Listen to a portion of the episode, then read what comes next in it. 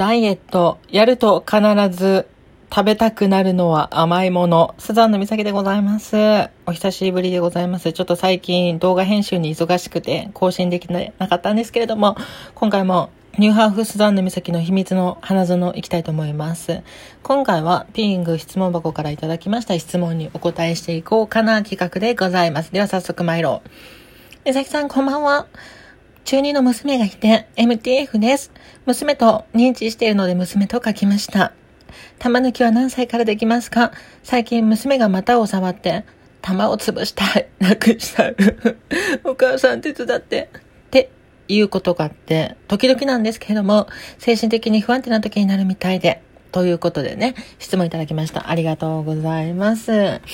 これはね、もう多くの エムティーエフ が多分共感すると思うんですけど、まあむしろ逆にですよ。多くの エムティーエフ はもうこうやって、まあ、潰したいとか切りたいとか思っていることをずっと抱えているんだけれども、親にも言えないし、まあもし仮に親に言ったとしても反対されたりとか、友達にも言えず一人から考え込んで、まあ、ずっと辛い思いをして、それでいて何もすることができない。お金もなければ、えー周りに病院もない、親からも反対されているみたいな状況で、まあ、生きていかなきゃいけないわけなんですよ。で、中学校にねん生っていうか、まあ、中学生の時って エムティーエフ にとっては大きな体のね変化の時期なんですよ。つまりなんていうか、まあ、自分の心の中では日々自分が殺されていくのをただ指を加えて待っているしかないっていう、そういう地獄のような日々がさんねんかん、まあそれ以上続くわけなんですけども、まあこの娘さんがラッキーなのはお母さんが理解者であり、あの協力してくださるっていうことなんですよ。だからこの中二の娘さんは、まあ確かに大変ではあるんですけども、まあ、そこにですね、お母様が応援してくださるっていうのが、やっぱりその娘さんにとっては、そして私たち、あの、エムティーエフ 全体にとって、本当に幸せな環境で、とても恵まれていると思うんですよ。精神的に追い込まれるのはしょうがないことなんですけども、まあ、それでも救いの手が目の前にある、そしてお母さんという力強い存在だっていうことが、やっぱり多くの エムティーエフ の中でも、まあ、抜きん出て幸せな子だと私は思っております。はい。でですね、本題なんですけども、まあ、玉抜き、えっと、これはあれですね、抗がん摘出手術のことなんですけど、これは何歳からできますかってことですね。一応、あの、日本のね、その ジーアイディー 学会とかガイドラインとかがいろいろあって、それっていうのは、手術はね、多分ね、じゅうはっさい以上からなんですよ。じゅうはっさいで、えっと、保護者の同意がないとできないんですけれども、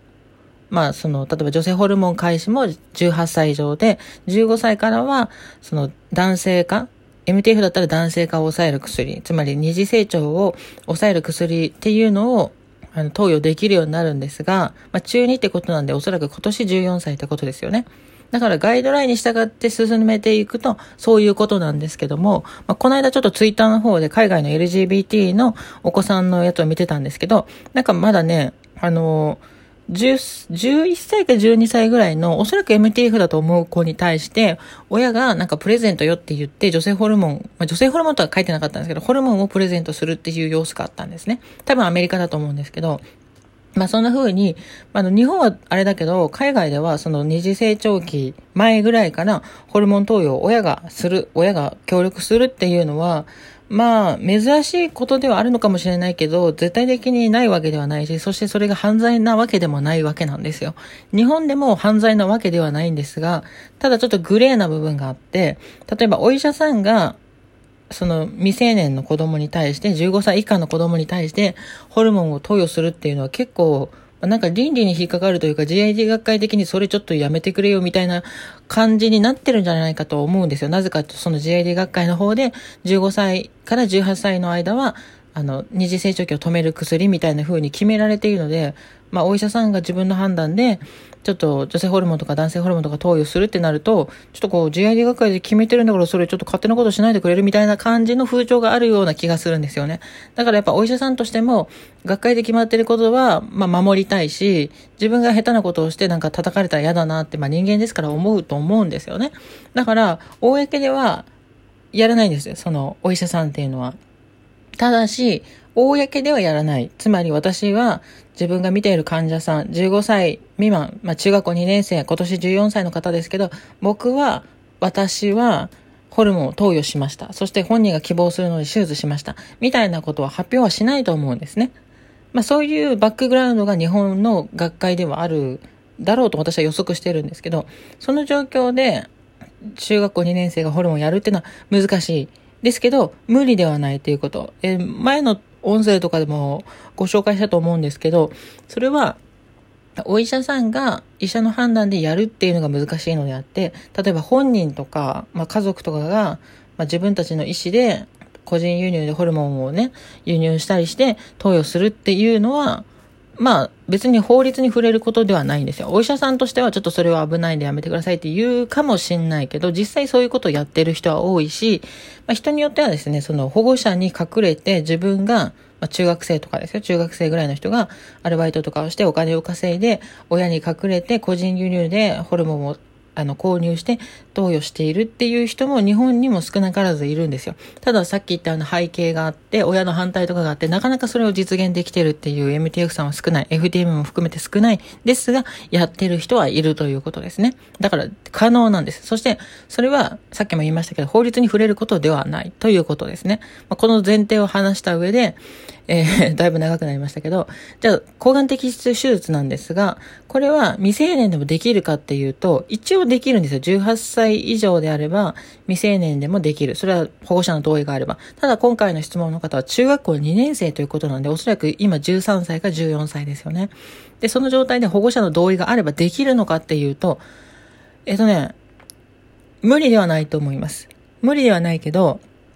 かなり、あの、大変に、大変というか、お医者さんを探すのが大変ですね。さっき言った通り、お医者さんもやりたがらないんですよ。やりたがらない環境で、それでも自分のバッシング覚悟でやってくるお医者さんっていうのが日本に少なからずいるんですが、そのお医者さんを探すのが大変ということです。だから無理ではない。ちょっと大変。ちょっとめんどくさい。っていうことですね。はい。私が、あの、抗がん摘出手術した病院が、まあ、名古屋にあるんですけども、その先生はどうだったかな。ちょっと私も詳しい話ちょっと聞いてみないとわかんないんですけど、まあ、今度機会があったら聞いてみようと思うんですけど、